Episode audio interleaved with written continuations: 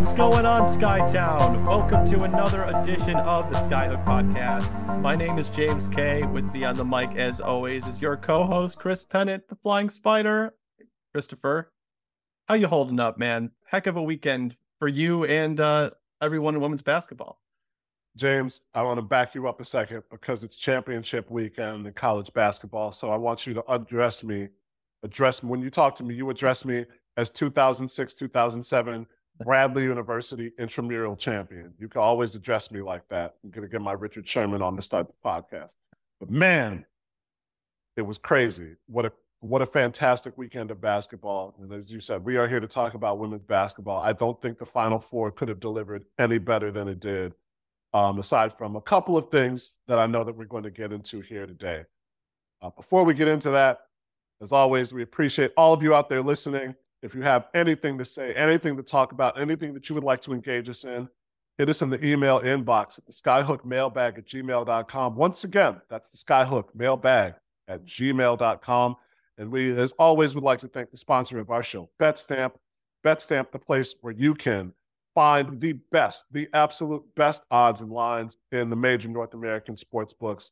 College basketball season might be over for you, but the W N B A is beckoning. And if you did make any bets in college basketball, you should have gone through the Betstamp app to find the best possible lines and value for your buck.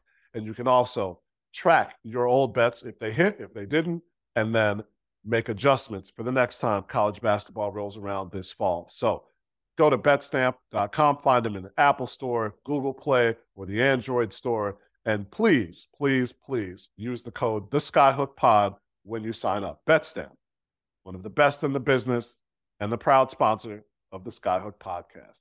James, Big James. Woo! Love Simone and Sylvia University won their first title this weekend. It was absolutely fantastic. I know we got a lot to go over, but I, I just kind of am letting that sink in. We have a university with Simone Augustus and Sylvia Fowles, and this is the first time they won the championship, man. It's crazy when you just look at all the players who have been there in the past and think like, wow, I can't believe they haven't won a championship. And obviously all those UConn teams that, I mean, Tennessee also being able to uh, come out on top a couple of times with C P three and everything, like you start to understand why. And I'm, it's just really cool to see them have their moment with um, the players have their moment during this one. And no, let's just get into the game itself. I know there was a lot of controversy surrounding this game, you know, during the game and especially after it. And Chris, actually, we didn't talk about this heading into the show, but I do want to talk about the game itself first, just out of respect for everybody on L S U's roster, everyone on Iowa's roster, because they delivered one hell of a championship game here. And I mean, again, we're like, we're recording this the morning after L S U beat Iowa one oh two eighty-five in the national championship. And the Tigers, I mean, their bench outscored the Hawkeyes bench thirty to eight behind Jasmine Carson's twenty-two points on seven of eight shooting. She also knocked down five of six of her three point attempts. And she scored twenty-one points in the first half alone. That was more than what Caitlin Clark had at the half. I don't think a lot of people would have had any player in that game having more points than Caitlin Clark at the half, but L S U's Alexis Morris, man, oh my God. She just went off in the second half. She scored nineteen points, had four assists, and just played stellar defense against Caitlin Clark. I mean, just as good as like what any person can play against Caitlin Clark in terms of a defensive standpoint. Like Morris really stepped up. I mean, Caitlin Clark was held, I think, nine of twenty-two shooting. So, and also you can't, we cannot talk about Angel Reese, who just had a tremendous two-way performance despite being out in the second quarter due to foul trouble, which seems like everybody was out due to foul trouble in this one. But, you know, nobody scored more than ninety points, ninety or more points, I should say, against Iowa this year. And L S U came out on top with a dominant, dominant performance just from everyone on the roster. So shout out to them. You know, again, Chris, there was a lot of controversy, but I enjoyed every second of this game. How did you feel about it, man? I mean, do you feel like this lived up to the hype, even coming from the Final Four when Iowa took down South Carolina, which I I consider to be an upset? How did you feel about all of this? Like, did, did it feel like they delivered? I think if you had a personal stake in this game, you had a lot of problems with it, with uh, the officiating just most paramount. That is is not going to go away. And um, for L S U fans, it'll be lessened by the, the balm of winning a national championship. For Iowa fans, it's going to hurt for a while because you feel like officiating probably took your team out of the rhythm of the game. But as you said, thirty points off the bench compared to eight for Iowa. And L S U, pretty much everybody who stepped on the floor contributed, uh, from Angel Reese, the superstar, all the way down to last tier Poa, who had six points off the bench in seven minutes. Seven minutes! And you score six points and two assists in the national championship game. Iowa just didn't get that same production. And some of that was disruption of their rhythm, but you got it. They didn't get as much from Hannah Stolke as I know they wanted. They didn't get enough from they didn't get enough from Addison O'Grady as they wanted. Even McKenna Warnock, who had six rebounds, only had nine points in forty in twenty-five minutes on the floor. It was it was a difficult it was a difficult performance for them. And as good as Caitlin Clark was, this was the second game of the entire tournament that she shot under fifty percent, and it just came at the worst possible time from an L S U team who, as much attention should rightly be paid to Iowa knocking off South Carolina in a game they led pretty much from wire to wire, L S U came back against a Virginia Tech team that was humming. They were up double digits early in the second half. In the third quarter, they still held the lead. They led by nine going into the last frame and ended up losing that game. And, and by which I mean L S U took that game from them. So I think this national championship, aside from the officiating, did live up to all of the hype and all of the anticipation that came from those two semifinal games. I think that's a really good point about if you didn't have a stake in this game, that you probably had less of a problem with it. Because, look, obviously the officiating had a lot to do with it, especially with Monika Czinano. Like, we talked a lot about Caitlin Clark's gravity. Got to give the same respect to Monika Czinano, who teams... when Gabby Marshall and like, you know, not just Gabby Marshall, just like the supporting cast outside of Caitlin Clark and Monika, just wasn't hitting from beyond the arc as well as they could have earlier in the season. That every time that Monika Czinano rolled to the basket, there was someone already pre-rotating, stopping her from being able to finish at the rim and just leaving someone open in the corner. And it wasn't until like Gabby Marshall just really started to go off in the second half, really started, especially entering the Big Ten tournament, just started, she just like rediscovered her shot. And that just opened up all of Iowa's offense, including getting Monika more opportunities down low. So when you lose someone like Monika Czinano, who again is just super efficient scoring from around the basket, Iowa's offense just was really leaning on being able to score from beyond the arc. And it felt at times, outside of that scoring burst in the third quarter, where they were, they went on like a fifteen to two run, I believe it was at one point in the third quarter, that they just were, again, they just had to be a three-point shooting team. And when you give a good defensive team like L S U that option of like, we're just going to score from one level of the floor, it's like, okay, I mean, that team is too talented to lose a game like that. And yes, the officiating was definitely a factor in this one, but it felt like when Iowa came out, they really, they really came out swinging. Like Caitlin scored like twelve points in like three, four minutes, and it just felt like a boxing match where someone came out just trying to throw haymakers. And despite all of that, L S U kept the game tied. You know, like they kept calm and then just punched right back and just like finessed Iowa throughout this one, man. Like, I know that officiating is going to be a talking point, but I just, I was so impressed by what I saw from L S U from top to bottom yesterday. The L S U, the L S U coach had their team well prepared, and that can't be understated. With the way that Iowa came out, they put in that triangle and two zone defense, and they were extremely aggressive when the ball went out to the wings. You saw evidence in those first few minutes where they were overplaying on passes and getting those steals and runouts. What I thought L S U did very well was that when the ball went down to the post, they they found the right player on the skip, because Iowa was attacking and really uh, doubling or closing out hard on post touches for Angel Reese, which is what you do. She's the marquee player on that team. They were doing the same thing this to South Carolina. And so either Angel Reese or Alexis Morris or Jasmine Carson were able to find the right player, either coming back out to the arc or skipping the ball on the, to the other side, to the weak side of the floor. And I think we were kind of dancing around what what took the Tigers to the title is three-point shooting. Like, I don't have the text up, but my mom was watching the game live because she'll just watch. She'll watch sports and text me about it because she's not in the field. And the actual message from her said, L S U's women's team must practice three-point shots all day. Wow, was that a five-pointer to close the half? That shot that that shot that banked in off the glass. And it was a clinic, especially from a team that shot thirty-four percent for the tournament. At a certain point, they were nearly doubling that. I think at a certain point, they were they had seven for ten. And, you know, it's not that they are a bad three-point shooting team ordinarily, and they just came, they just caught fire in the right moment. But Iowa was content to leave shooters open in the corner, and they drained those shots. That's how you had everybody who played contributing meaningful minutes and meaningful touches. And as good as Iowa was, cutting those leads down, cutting those leads down, they played very, very well in the second half.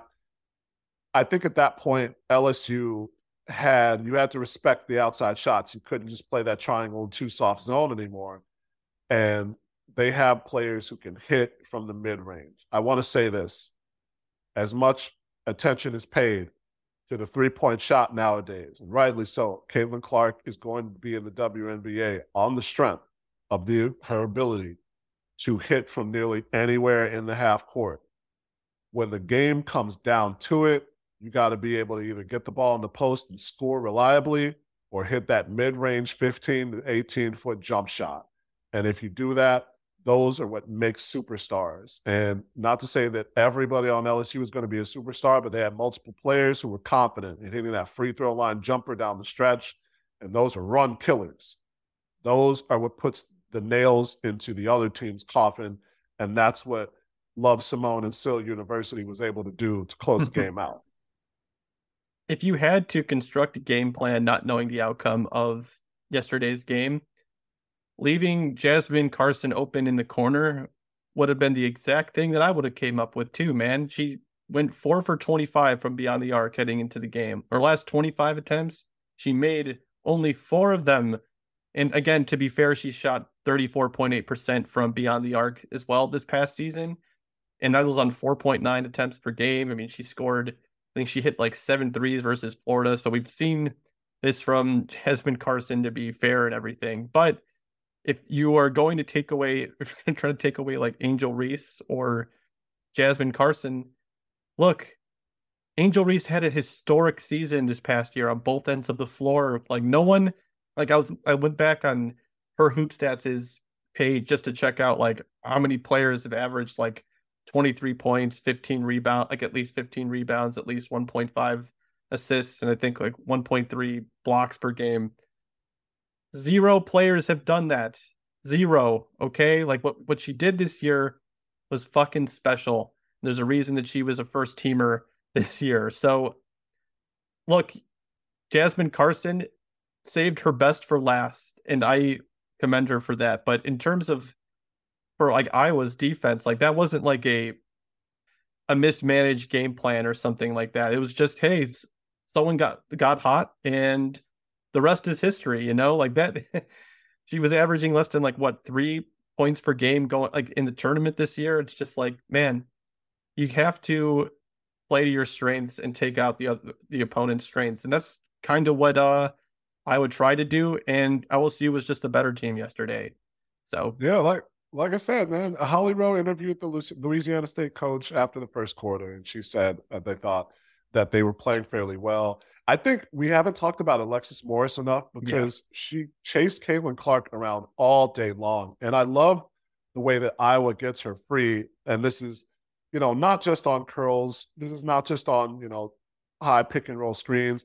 Like they'll run her off, like, weak side curl screens to get downhill going to the basket and then be able to make those passes when the defense, when her gravity pulls the defense. And that's what typically frees up Monika Czinano, McKenna Warnock down low. But Alexis Morris chased Caitlin Clark around all day long, and she still registered twenty-one points and nine assists. That's a tireless motor. Like, that's ridiculous to have to to have to guard the best player in the tournament, the best player in the year, and still put up that kind of a stat line. You know, typically in, in pro basketball, you put your defensive specialist on that person. The L S U coach asked Alexis Morris, we not we not only need you to defend well, we need you to score and, and operate in the half court. And she did. I, I wanted to make sure to take time out to say that, because absolutely. I think we talked about so many players, and she that for, that number forty-five looked gigantic all game long. It it was just so present on screen. You had to see where she was. Like, Flau'jae Johnson played great. Angel Reese played great. Um, Jasmine Carson, shooter shoot, absolutely shooter shoot. LaDasia Williams, the same thing. But Alexis Morris, I think, was the player of the game, just in how how she had to play defensively, working through, and considering that Caitlin Clark put up thirty, she did it on nine for twenty-two shooting.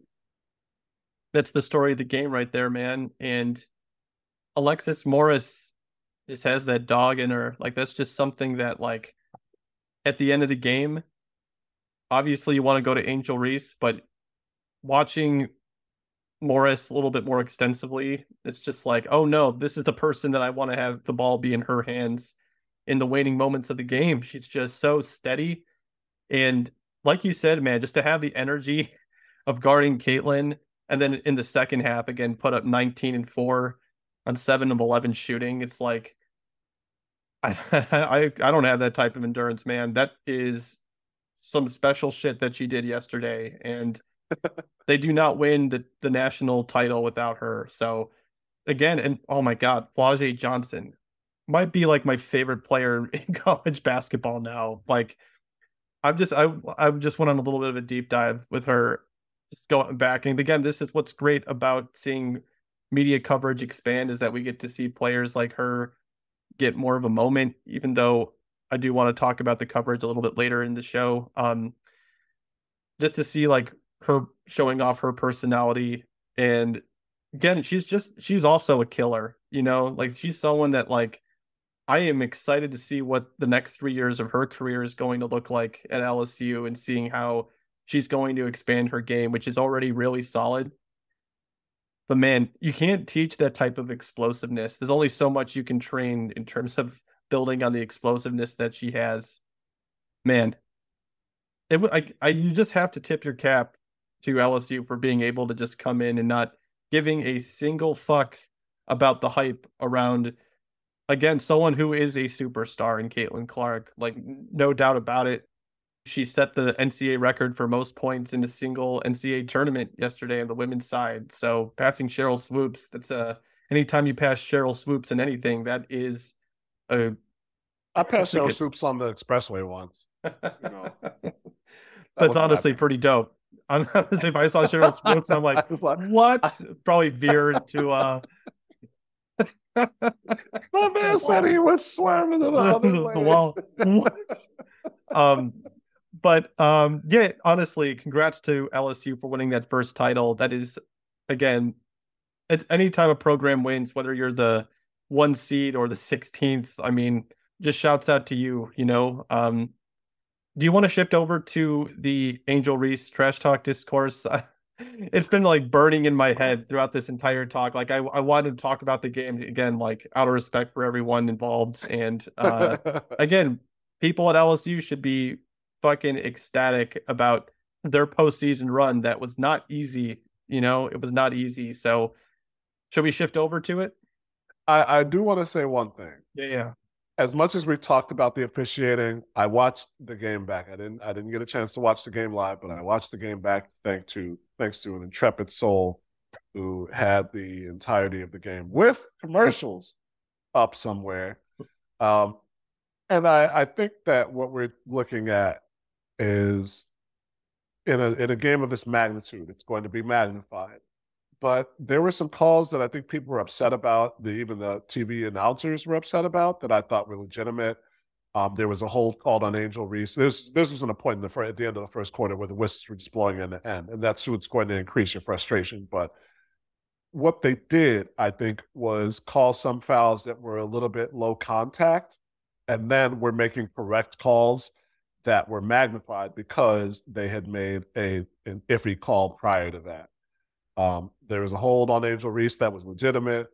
Uh, there was a foul on Monika Czinano that was legitimate, and I think that there were other fouls that were around there. There was a, a foul, the first foul on Caitlin Clark, when she tried to just kind of put her body up, and Flau'jae Johnson tripped over her foot.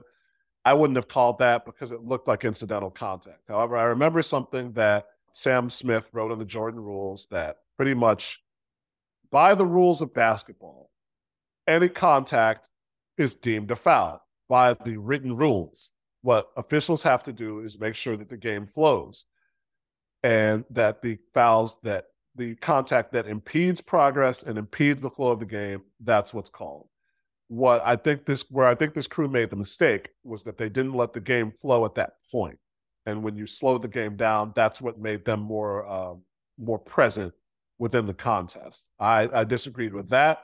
However, I thought that even in this, in this set, I thought that the officiating was not as awful as people are making it out to be. I really don't.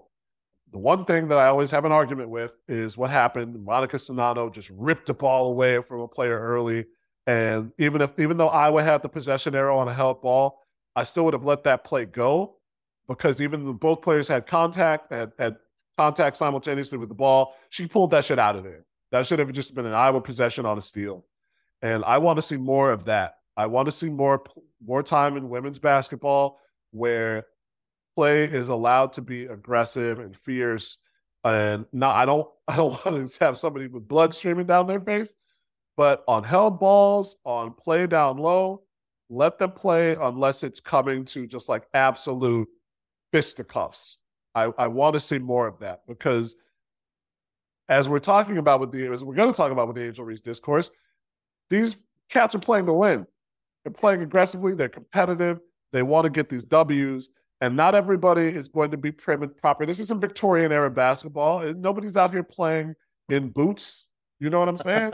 Like, yeah. Let them go.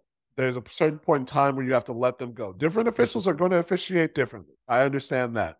And I don't think the officiating was as absolutely terrible as it made it out to be. The L S U coach was on the floor too much. They should have been called for a technical foul.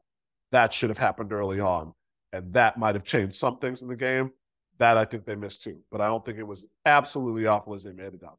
Now, you are correct. We should definitely shift into the, the discourse around Angel Reese uh, as opposed to Caitlin Clark. Yeah, man. I mean, I want to do this all the way from the top because I don't think there's a way to do it without going through all of the events in chronological order. So earlier in the N C double A tournament, again, while she was going on like an offensive rampage, to be fair, Caitlin Clark made the gesture of like, you can't see me, that John Cena made famous. Uh, you can like all, a, y'all can hear the trumpet in your head. Just go ahead and, you know, do it while you're watching. And it also just wasn't that singular moment.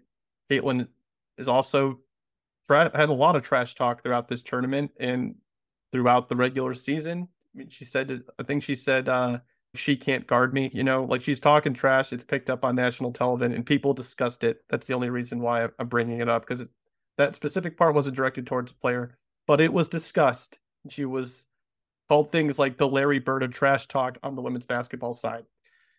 Um, interesting note, interesting way to put that. Fast forward to the closing moments of the championship. And Angel Reese starts talking shit to Caitlin, and she returned the same gesture of, you can't see me. And again, the stakes were high, so there were more eyeballs on it.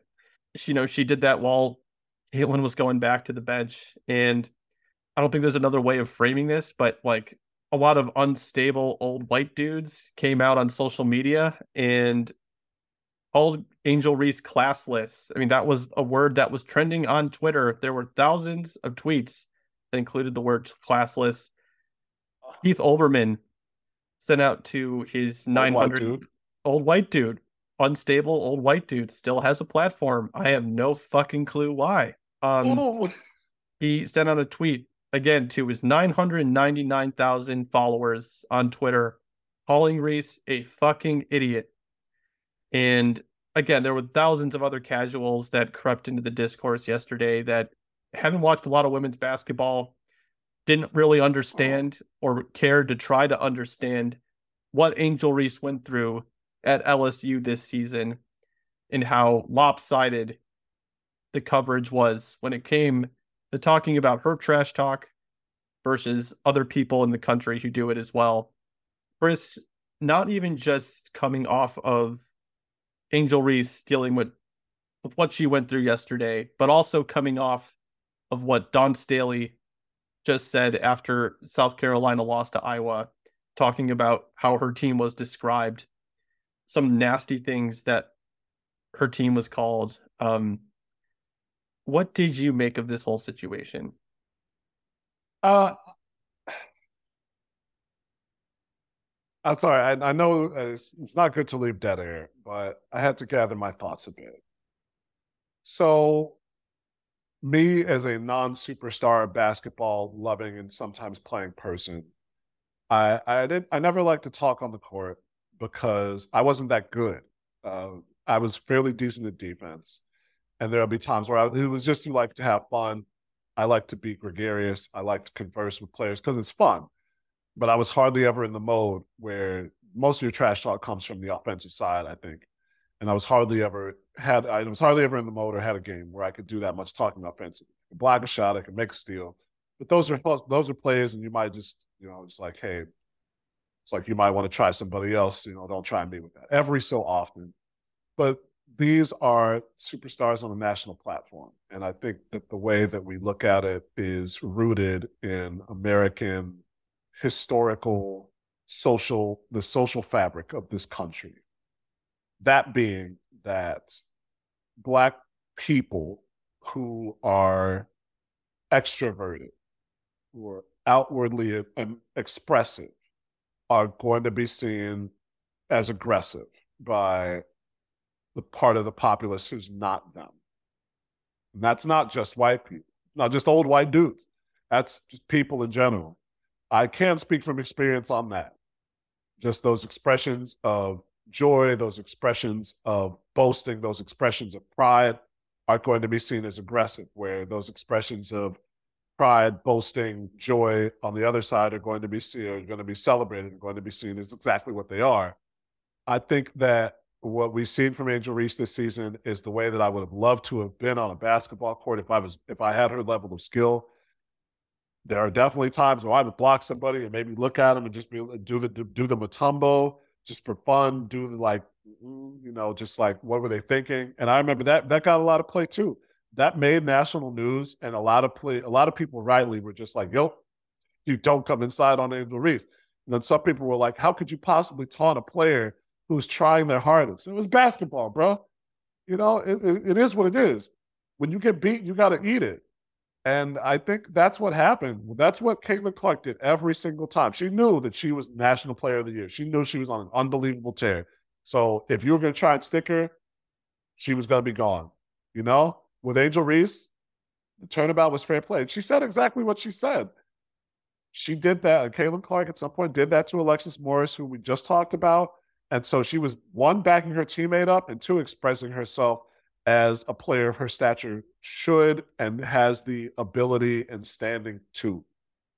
I think what great basketball players throughout history have said since the first time um, Naismith put a hoop up in the gym in Connecticut: talk if you're good. Talk if thou has this, if thou dost have the skill. That's what they said in eighteen ninety-three. If you if thou dost not have the skill, thou dost quiet themselves. In other words, if you're not good, don't shut, don't talk. Shut the fuck up. And the people who are talking, as you said, they're casuals. They should shut the fuck up. The people who have played this game and have some skill, I will listen to what you say a little bit longer, but I do not have any time for the people saying that Angel Reese is classless, that she's a thug, that they are bullies, like any of that. What it, and I, and this is something that comes in, in just, I think the discourse is bad in itself. I'm getting off topic, but this is where the bullies get bullied. The bullies are the people who are trying foul and clutching their handkerchiefs and just bleeding their hearts all over this. I don't know why you're mad. You're seeing, if you see your hero get beat, you got to eat it. You got to hold that L. I think the good, I, I've seen, I know a lot of people from Iowa who were upset at officiating, but they weren't upset at Angel Reese because they know sports. They know they've played sports and they know sports and they know what it's like to see your team win. They know what it's like to see your team lose. You get to talk a little shit if your team wins. You got to hold the L if your team loses. And I, for the South Carolina fans' part, I think they're definitely on the side of Angel Reese. It, you just, you just, you have to know when to shut the fuck up. Hold that L. That is all I have to say about that.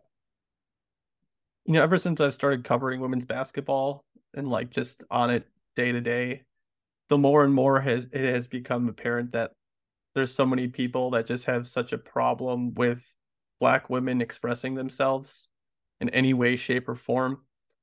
When Asia Wilson lost, and like then the Aces lost to, I forget exactly who it was in the postseason, but she like went down, like collapsed crying about losing in the postseason. You know, it was heartbreaking. She was called soft.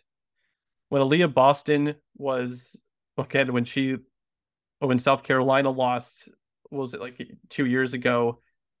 And it was the famous image of her crying, right? Like she was called soft. And now Angel Reese, who, again, has talked shit and backed it up, like you said, man. When you are the best of the best, and historically, when we look at at least American sports, I can't comment on the other ones, we applaud players who are able to back up the trash talk. It just drives me crazy that it's like you're trying to box someone in, like Angel Reese. She shows her emotions of being sad after losing a game. You you criticize her.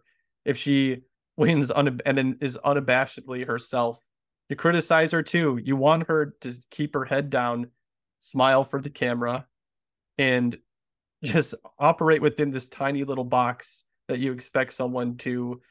Again, it's like it, it, you're you're projecting your own ideas, I guess, and like, especially with all these, again, like the the Barstool guy who was like the who has like two point eight million followers on Twitter, like tweeting out that Angel Reese is classless, like in this thirty tweet long rant, repeatedly calling her that, like that that has an impact. Should I, do I even should I even ask who that was? Does no. it matter? Fuck him. Okay. No, and he's been like accused of like sexual assault too. So like, I don't, I don't want to give that guy any, any type of promotion, even when it's negative on like when we're talking about it. Um, I guess all I'm gonna say, man, is just that we should be celebrating Angel Reese right now, and instead of talking about her like having like the first twenty-five point, twenty rebound, five block game in N C A A women's history, you know, like not during the championship, but during the postseason. She did that, you know, fucking dominant. Instead of talking about even Caitlin passing Sheryl Swoopes on, again, like for most points in a tournament, like we're we're going away from the game and are letting these people infect it with their, again, their casual discourse, like casual racism, casual sexism. And I guess I'm sometimes left wondering, like, how much of my energy am I really going to give these people anymore? We need to call them out, obviously, but it's like, man, if we make it all about like what happened after the game and not talk about like Alexis Morris in her incredible second half or all of the shit that went down yesterday, it's like it's detracting from the thing that we love. And that's why I, I didn't go on it. I, I typed out a lot of tweets yesterday responding to people that I just ended up not sending out, because it's like what I want to talk about and what I, well, the energy that I want to put towards this, especially this specific game. Um, I want to, especially on social media, like I, I wanted to focus on the people that really delivered and recognize these athletes for what they are, rather than just, I feel like we continue to look at them as female athletes, women in sport, rather than also looking at them as like these athletes that are, that compete at the highest level and we I just think we we failed them when we give idiots like Keith Olbermann the mic and let them dominate the discourse, if that makes sense. You know, I, I will say, I don't think Keith Olbermann has dominated any discourse on this. Like, he has the platform, but sure. Uh, it, and and we are siloed to an to to an unthinkable degree in the information age, because everything is curated for us. There's an algorithm that's working for us that, you know, the human race created, but we are creating these these lanes that we live in. And it's funny that stay in your lane is a thing, because we hardly ever get out of our lane. It's I don't have the I, I don't have the person you're talking about. I, I stopped seeing what they were saying a long time ago. Keith Olbermann really comes across my field of vision, and the most that I'm seeing from people about it is just quote tweets. You know, I've we are wrapped in our in our tunnels. So I think it's it's tough, because you want to give your energy to the right things and the right people. And the fact that there are so many things to focus on saps us of energy more than ever before. But I think when there were fewer sources of information, yeah. you got more news, even if it was some to some degree slanted, but you were able to pick and choose what you could pay attention to, but still understand what was going on in the world. The problem now is that we get information, and I, I don't know. It's it's a whole thing. I again, I'm trying not to go off topic here. A lot of what we're talking about goes into communication theory, and I don't want this to be a communication theory podcast. Well, so, Chris, just to interrupt you real quickly, though, with that, I think one of the biggest things that stands out to me when we look at this from a race perspective is people are telling Caitlin Clark's story before. Or I should, you know what, I don't even want to make this just about like Caitlin Clark versus Angel Reese necessarily. When we, like people are talking about a player like Paige Bueckers in high school before she achieves anything at the college level. And it isn't until a player like Angel Reese or Alexis Morris, until they're successful, go to a Final Four when we start writing features about them or start telling their stories. They have to achieve a level of success first compared to some of these other white players that come through the league that, again, people are so willing to tell their stories immediately. And to me, when we talk about the, like the communication element of this, that is the biggest thing that sticks out to me when it comes to this. Like black players have to, I should say like black women or black people who don't identify within the gender binary have to achieve a level of success first before we start talking about them. And that is a huge problem in the media right now. And I think almost what Dawn Staley kind of hints at a little bit in her post-game press conference after the Iowa loss. Yeah, I want to... And if I'm wrong, too, please push back, too. Uh, but it, that has seemed like a trend in my mind a little bit. That players uh, that have not achieved the level of success are, are censored? Yeah, like... Um, Yeah, I, I mean, I would say that white players who come out who are highly touted coming out of high school are written about more before achieving success compared to black players who need to achieve that level of success before people start writing about them and start paying more attention to them. Yeah, I see it. I mean, we're talking about Paige Bueckers, and, and granted, she was amazing in high school, but she has not been able to stay on the floor enough at UConn. I think there's something to it. I, you know, I don't know where it's where it's coming from necessarily. If there's just this search for uh, the next great white hope or anything like that, I, I think that there are players who are legitimate good, and in this era of basketball that is moving towards the perimeter and further out, there are players like that who can excel where they wouldn't have been able to in the previous era of basketball that was just more centered towards the post. But at the same time, I think you look to for the what women's basketball needs to do is capture these fans who are on the periphery and put up the players who are not just exciting, but the players who are performing. Like put up the players, put the players to the front who are performing. And we saw the players performing. The problem with calling Caitlin Clark the face of women's basketball and the best player that you've ever seen in college basketball is that's a problem for sure. Because we watched Breonna Stewart win four straight M L Ps, Annie up. Like we watched, uh, we watched Candace Parker at Tennessee. We watched Maya Moore at UConn. This was not that long ago. And I, I, I know that everything comes more quickly and recency bias is just more of a thing in this day and age. But this did not happen that long ago. Like, outside of the COVID and the Trump presidency, it should not just vanish from your mind that quickly that we had those players so recently. You know, I I think that it's there's recency bias there, but there is something else bubbling under the surface. And there's going to have to be a reckoning and a reconciliation within the media landscape about how we're talking about these players, for sure. I, I know that I said that in a much um, kind of buttoned up version, much more reserved fashion than you did. And I think that the way you're saying it is much better. You got to look, take a long look at yourself and recognize with the biases within yourself about how you're talking about players, which players you're talking about more. Simple as that.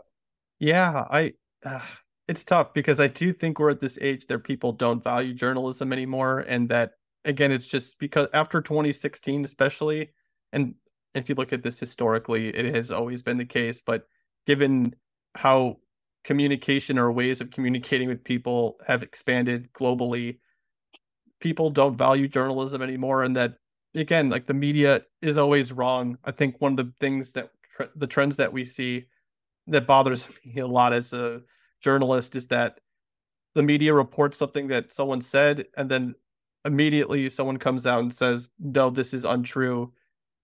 And people just t- take that as the truth, when it's like, I don't know how many times in human history we have to go through this where someone pushes back against like a report of something, and then, oh, wait, it actually ends up being true. And then we don't really talk about like the damage that does in newsrooms. And we're already seeing it from financial standpoint with people subscribing less to news outlets and resources being completely consumed. With all of that said, it's like the real, like, we do have problems we need to fix in media. The way we frame, I've seen some really nasty things this season, framing Black people, especially, and perpetuating certain stereotypes. Like, it, when it comes to photos, I think that's also like a huge problem that we've seen this year. And it's like, it could be even these subtle things that they build up. And that's why, like, I, I, I'm just impressed with someone like Angel Reese, who's able to tolerate it and just came out talking about how proud she is to be a Black person. Um, I think she tweeted out like, I love being a Black queen after the game. And like, to be able to come out on the other end so quickly, again, just dealing with this constant bombardment of racist tweets. I mean, I don't even, I'm not a big Instagram person, but like, can't imagine what people were saying on there, like the totality of it. And then still come out being like, fuck all of you. I know who I am, and I'm proud to be who I am. Like, you know, that's going to resonate with people. So, yeah. Yeah. I think we've we've come to a good moment to just reiterate that this podcast is sponsored by Betstamp. um, if you want to bet on how many times Angel Reese hits John Cena in your face or how many blocks she gets, uh, you can bet on the latter at Betstamp, not yet the former. Uh, because we, we don't have those types of things in the United States yet, betting on those kinds of props. But if you want to bet on how many blocks over under that you think Angel Reese will get um, in her next college basketball game, which will be her first as a defending champion, if you want to place bets on who you think will win the W N B A title this year or which teams you think will make the playoffs, Betstamp has the best lines and odds from all the nor- major North American sports books. That includes FanDuel, that includes PointsBet, that includes Caesars Sportsbook, and many, many more.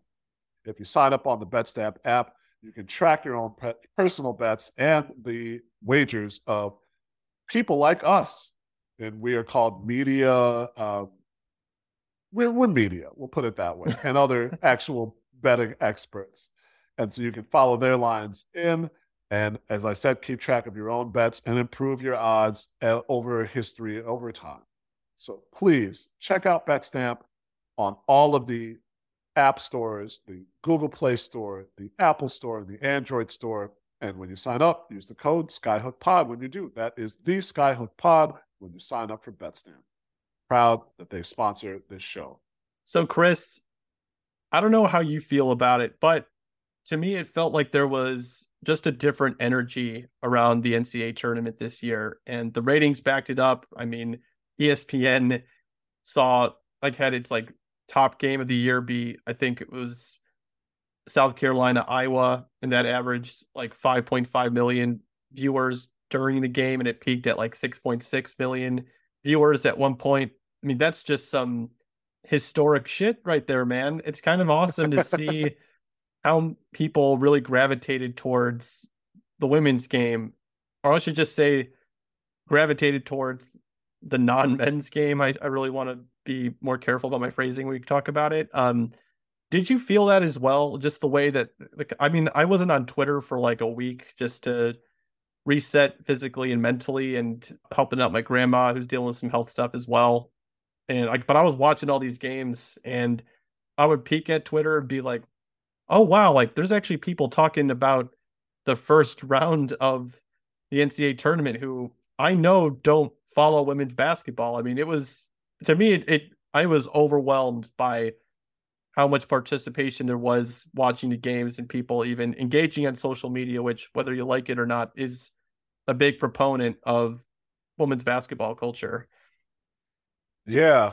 Um, I posted a snarky tweet at the beginning of of tournament time, and this is for, you know, both the the women's and non-cis males brackets, or the men's and, and sorry the non-cis men's brackets, that the N C double A tournament was a great metaphor for capitalism, just because there's this idea that teams on the bottom have the chance to move up in the world and succeed, when in reality it's those top teams that typically come out on on top.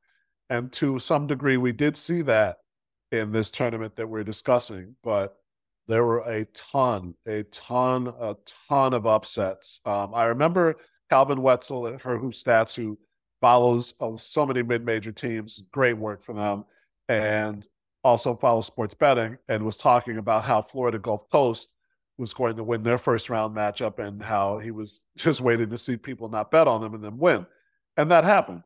But we also saw Uh, Mississippi State beat Creighton, the eleven to six game. Um, that Florida Coast matchup was a twelve five in the first round. Uh, Stanford got upset by Mississippi in the second round. Um, Incredible game. Georgia. Georgia beat Florida State in the first round, ten to seven game. And there were so many good games, like Princeton. Both Princeton teams won their first round matchup and had a chance to move forward. Both Miami teams made the Final Four. One is a five seed, one is a nine seed. Uh, or sorry, the, the Elite Eight. Uh, one is a five seed, and one is a nine seed. I fucking loved watching Destiny, um, not Destiny Henderson, Destiny Rogers, and that Miami team, their run through the tournament. I absolutely fucking loved watching them. They're going to have some ball players who make the W for sure. And you saw the same thing in the other bracket. You saw so many upsets, so many teams that nobody had had had, had any idea about picking make gigantic fucking run this spring, and it was awesome. It was absolutely awesome to watch. I think Ohio State and J C Sheldon were fabulous, absolutely fabulous.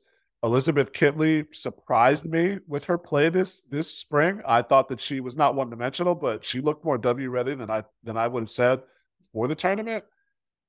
It was awesome. It was awesome to watch. And she's returning to Virginia Tech for next year as well. So she said she said she got more stuff to work on. I mean, man, it was amazing. And especially that Ole Miss Stanford game. I mean, I it wasn't too surprising to me, actually, just given how poor Stanford had, was playing down the stretch of the regular season, on top of, I mean, I watched a game, it was the second half of South Carolina Ole Miss, and it looked like Ole Miss had a chance to actually upset South Carolina. And then, of course, Aaliyah Boston takes over and scores like eight points in two minutes. I mean, she's incredible. That quote that Don Staley had in that, I think it was that Iowa press conference as well, where she said, if Aaliyah Boston asked me if, like, what, what I would suggest, go to the W N B A or stay at South Carolina, she said, Aaliyah's ready to face single coverage. She should go to the W N B A, you know? Um, so be on the lookout for that when teams are, you know, triple teaming Aaliyah Boston in the paint, um, like they were in college, and there's just more stretchability there. Um, just to watch Ole Miss do what they do to Stan- like did what they did to Stanford, being like, you know, I wasn't terribly shocked by this.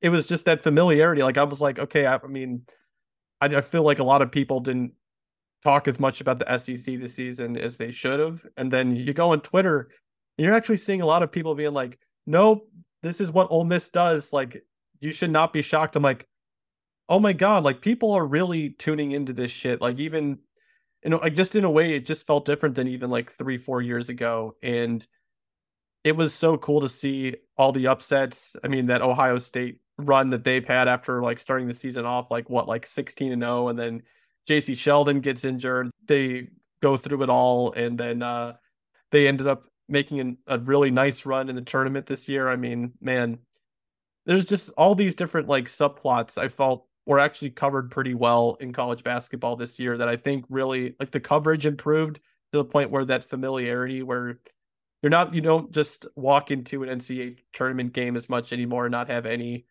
familiarity with the players that you're watching. It's like, no, you actually know what the narratives are. You have an attachment to it that you wouldn't have if that coverage didn't exist. And the entertainment obviously was spectacular as well. I mean, this was my favorite N C A A tournament that I've ever watched.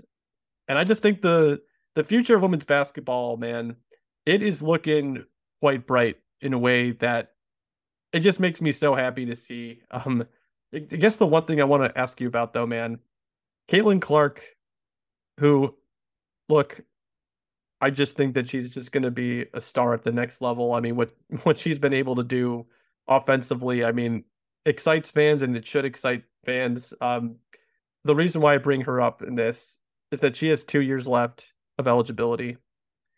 Could you imagine watching Steph Curry put up two forty-point performances in the N C A A tournament game and then be like, oh, by the way, he's not going to come out for two more years because of how financially unstable the W N B A is? Like, do you feel like the W N B A sweating a little bit right now, being like, fuck, if we were in a better position right now, that we could then take all this momentum that Caitlin Clark just had for college in in just seven days from now when the W N B A draft is, be able to capitalize on it? But instead we're we're just unable to because she can make more money elsewhere. All these other college players can as well. Like, do you think the W N B A is sweating this one out a little bit after seeing what Caitlin did, knowing that she's probably going to be at Iowa at least one year, but possibly two?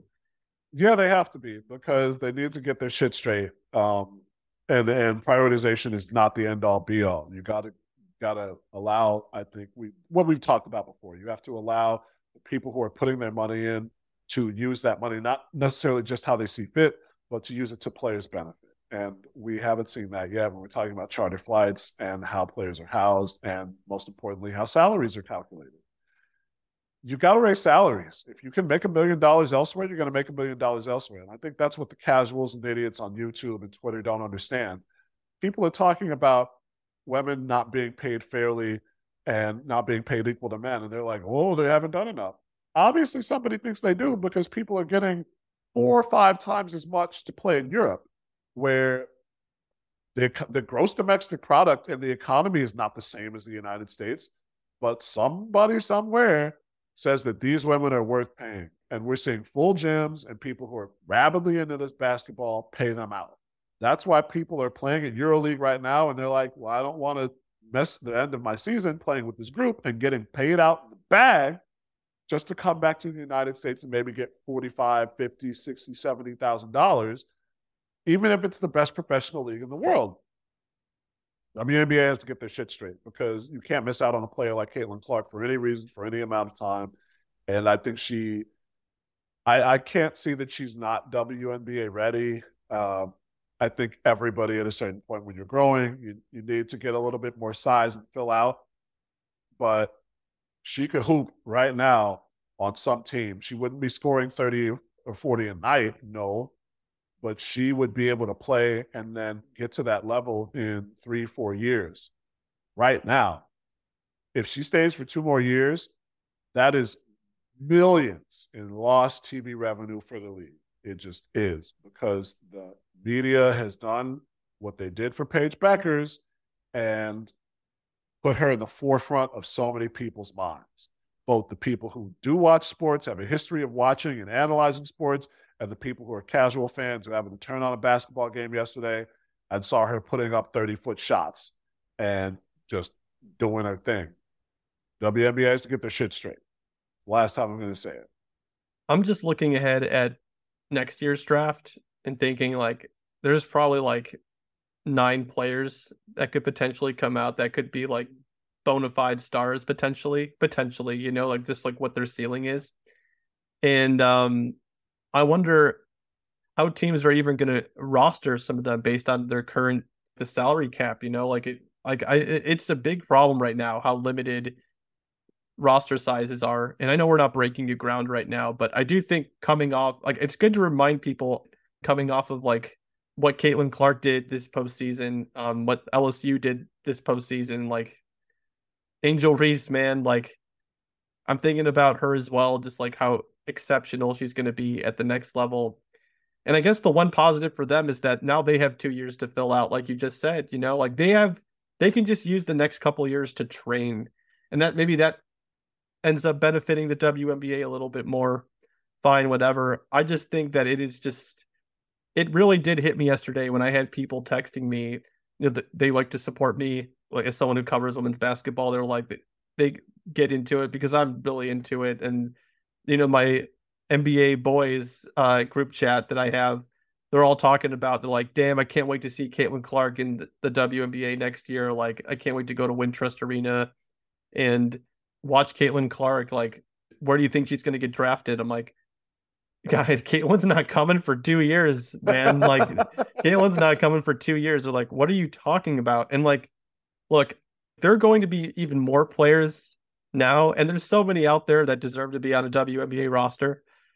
And it just, it doesn't work because of the hard cap that the W N B A has. There's going to be even more players in a couple of seasons. And now that like p- people understand, like there's some of these outlets that are going to be like, oh, how well do the numbers do for women's basketball coverage? Yes, we are going to find money in the budget to potentially cover it, you know? So, okay, you're going to have all these, again, like people coming into the scene that might not know as much that are going to see like someone like, I don't know, just random example, like um, Grace Berger is not going to be on a W N B A roster. Let's just say she gets cut after being drafted with like in the first round of this year's draft, let's just say, and they're going to be wondering like, how the heck did a lottery pick just get drafted? And then you go back and look at the history and it's like, oh wait, there's look at that twenty twenty or the twenty twenty-one class, man, like players got cut left and right.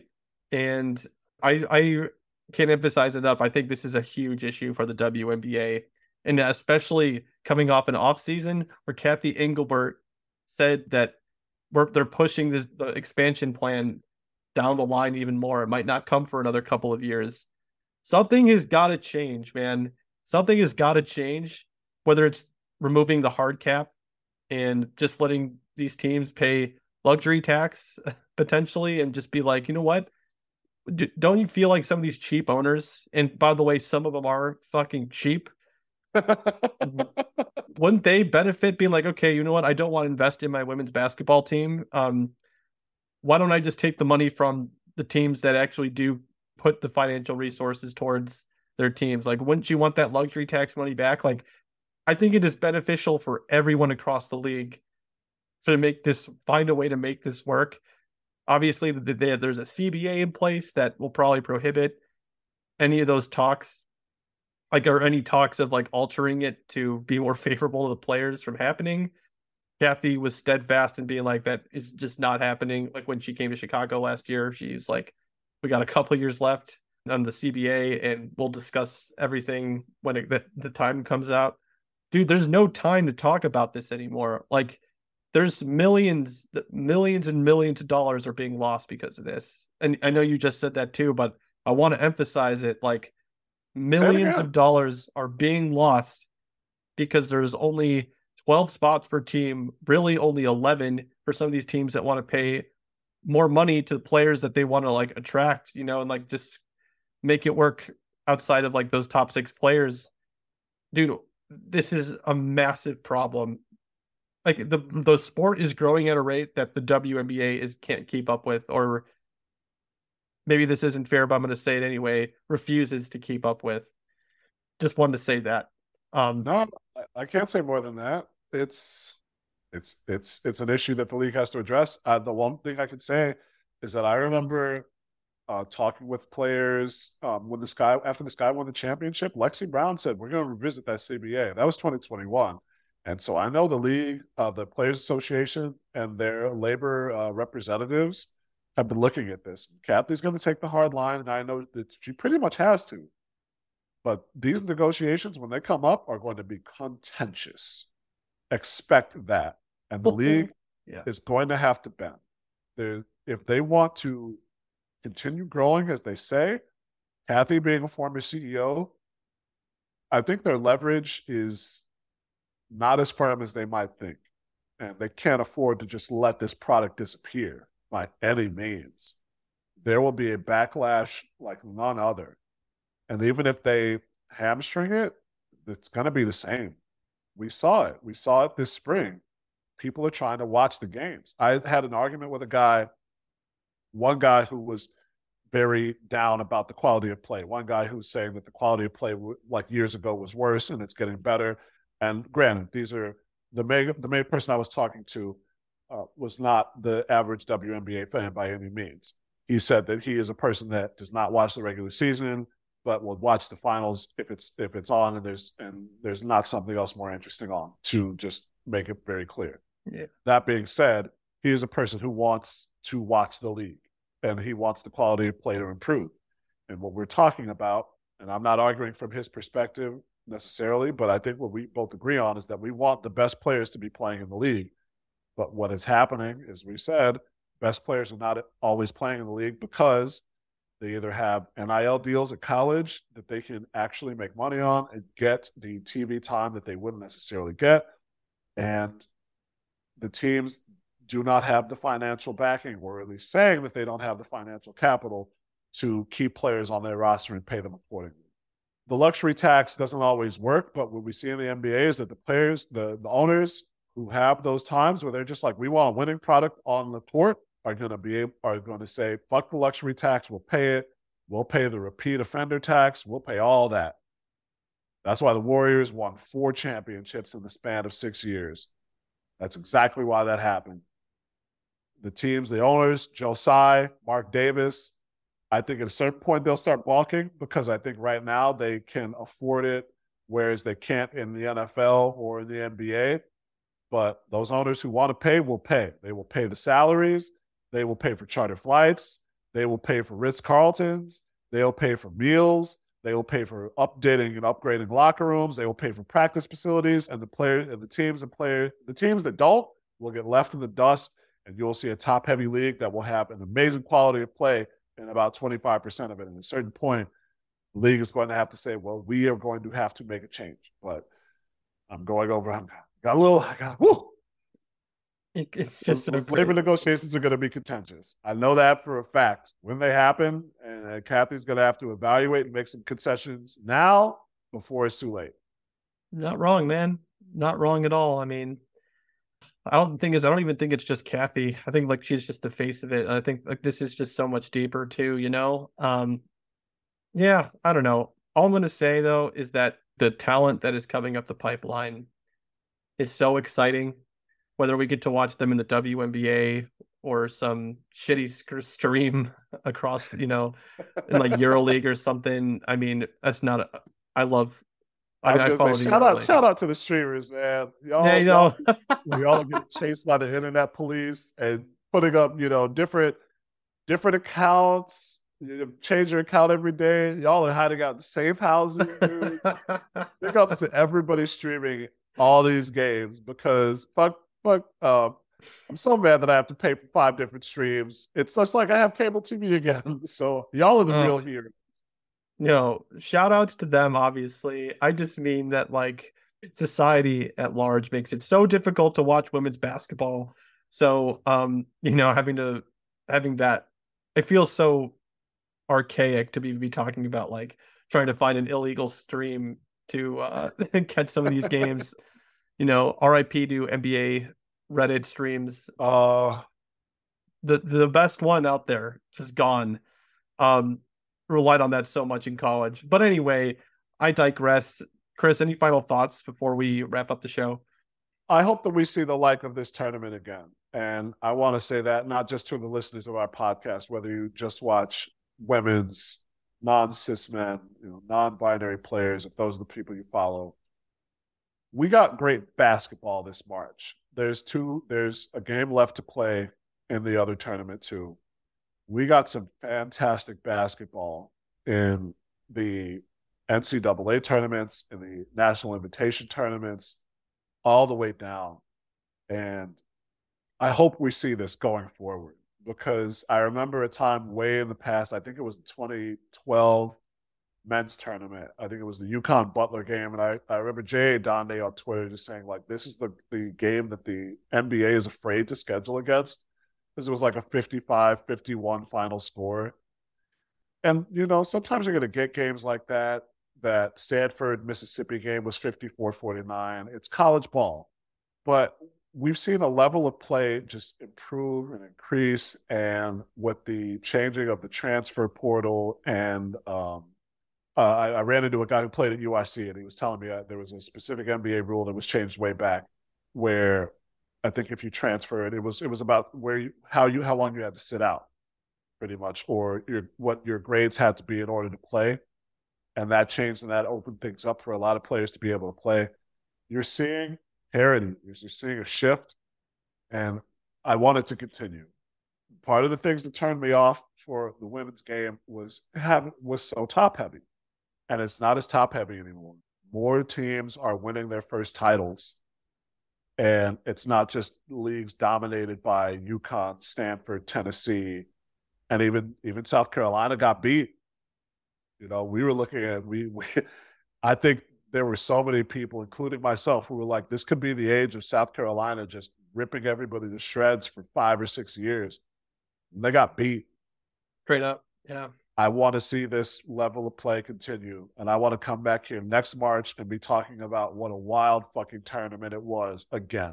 So with you on that, man. Like that was, man. I like both on the men's and women's side. Um, I have never felt more excited throughout the entire tournament than I did this past one, and um, yeah, it gives me hope. I think that is an under underrated. aspect to all of this is like even all the disgustingness that came from the discourse yesterday and lingering into today. It's like they're not they can't take that hope away from me, you know, of like being able to see how incredible the entertainment was, how incredible the game was. All these games were during the tournament this year, and uh I don't know, I think that's a little bit underrated in our little space sometimes. So but hey, y'all, we want to thank you so much for tuning into this edition of the Skyhook podcast. If you want to find us outside of the audio version of the show, you can always do so by checking out our link tree in the episode description. We're on Instagram and Twitter at the Skyhook Pod. And if you want to do it old school, which we love, um, hit us up in our mailbag. We are at the Skyhook mailbag at gmail dot com. One more time, that is the Skyhook mailbag at gmail dot com. And of course, we want to thank our sponsor of today's show, Betstamp. The W N B A season is approaching. We are, my God, Chris, I, don't, I, I can't even begin to think about how much work is going to be happening over the next few weeks, but super excited for it. And if you're trying to get into the W N B A this season, I'm assuming you are if you listen to our podcast already. Um, if you want to get into the betting aspect of it, I should say, go to Betstamp and use the promo code the Skyhook Pod to get into the game and hey, like, throw down some uh, free bets while you're at it. You know, it doesn't hurt. So just get a feel for it. So yeah, use the promo code the Skyhook Pod when you go to Betstamp. So go ahead and do that if you can. And if you want to contribute financially to the show, you can always Venmo us at the Skyhook Podcast. I believe that's all the promotional stuff I have off the top of my head, Chris. So we're going to leave it at that. Actually, no, rate and review slash subscribe, blah, blah, blah, blah, blah, blah, blah. And that's it for that. I, I'm so done with the business end. Um, really, thank you all for tuning into this show. And until next time.